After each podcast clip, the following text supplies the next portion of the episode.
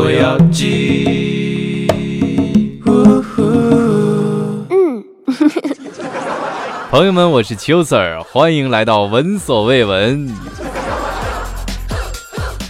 终于又盼到闻所未闻了。其实翻译一下就是，终于又盼到周五就快结束了，周末就来了。这个炎热的夏天也快结束了啊！这个夏天大伙儿估计没少吃西瓜哈。其实关于夏天的记忆，有一部分一定和西瓜有关。不过接下来这西瓜，我保准你们大多数人都没见过啊！就只有硬币大小的西瓜，叫啥？叫拇指西瓜啊！其实就是指甲盖西瓜嘛。这个被称为世界上最小的西瓜，原产于南美洲啊。它的口感呢？据说是和普通的西瓜相比，味道更酸，吃起来有点像西红柿。你说一个西瓜，你不好好保留你的西瓜味儿，非得像什么西红柿，那我直接吃西红柿不就行了吗？不过啊，据说这种西瓜有很高的营养价值，而且即将在重庆上市啊！重庆的朋友们有口福了啊！嗯，到时候吃火锅的时候，是不是也可以涮几个西瓜呀？不过像我这样喜欢拿勺子崴西瓜、大口大口吃的那种人，你说面对这样的指甲盖西瓜，是不是得换挖耳勺了？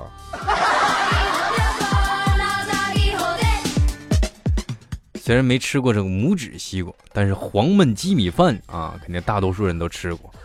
上周末呀，这个黄焖鸡。又火了一次，原因是什么呢？这黄焖鸡要开到美国了。你以为就你们有新鲜的这个指甲盖西瓜呀？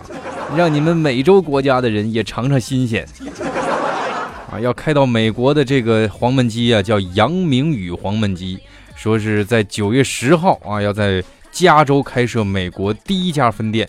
这家餐厅的特色就是只提供一道菜——黄焖鸡米饭。要说群众的眼睛确实是雪亮啊！我们的网友早就看好了黄焖鸡米饭的前景，连英文名儿 早就帮他给想好了，叫黄焖鸡饭，老洋气了啊！听到这个新闻，餐饮界的人是奔走相告，互相鼓气儿，连黄焖鸡都能开到美国啊！我们还等什么呀？以后美国的唐人街就跟我们大学门口小吃街一样，黄焖鸡米饭啊！再来点儿。沙县小吃、兰州拉面、桂林米粉儿，都得通通都有。太平洋时间八月二十一号白天九时五分，哼，这多洋气一个时间啊！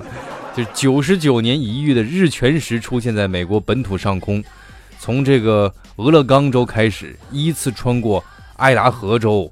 怀俄明州、蒙大拿州、南卡罗来纳州啊，皮蛋瘦肉州，那么菠菜州，反正就是十一个州啊，一条宽度约七十英里的日全食带贯穿美国东西两岸。要不说还得是人家美国面积大，这要是在日本，直接就一句话就概括日全食范围了：日全食贯穿全国。这次的日食持续了三个多小时。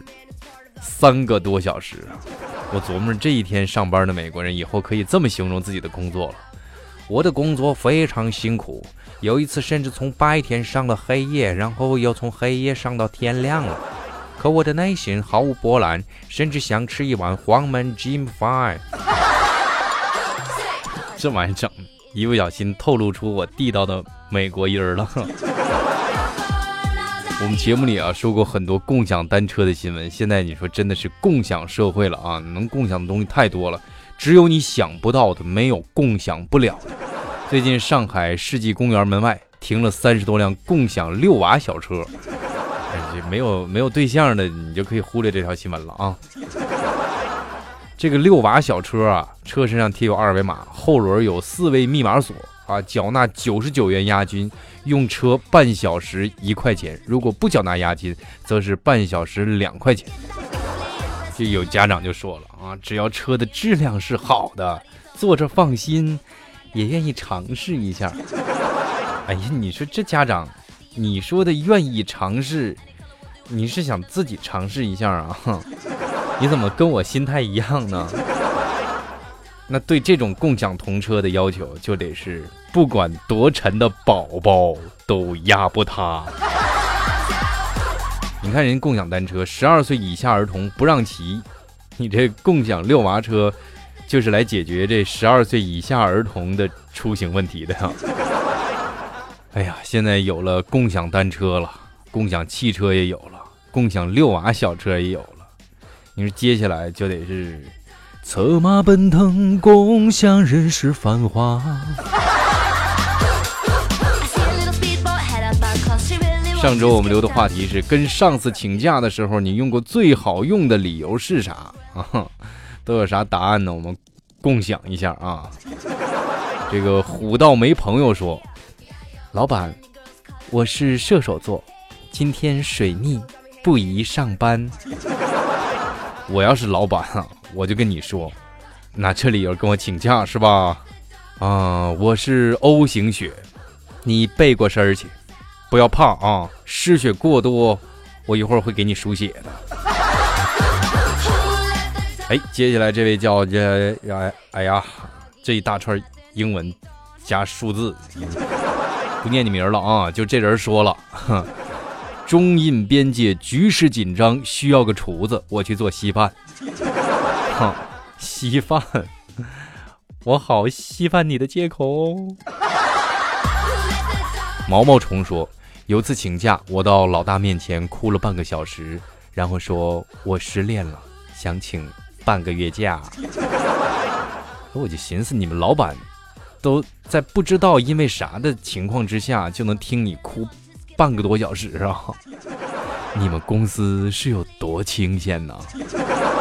想必请半个月假也耽误不了多少事儿。好了，朋友们，我在 QQ 群举行了一个段子投稿活动啊，还有五天就结束了。被选中的段子就有神秘的礼物送给大家。加入 QQ 群秋 Sir 的鱼塘六幺四三七六三七幺即可参加。拜拜。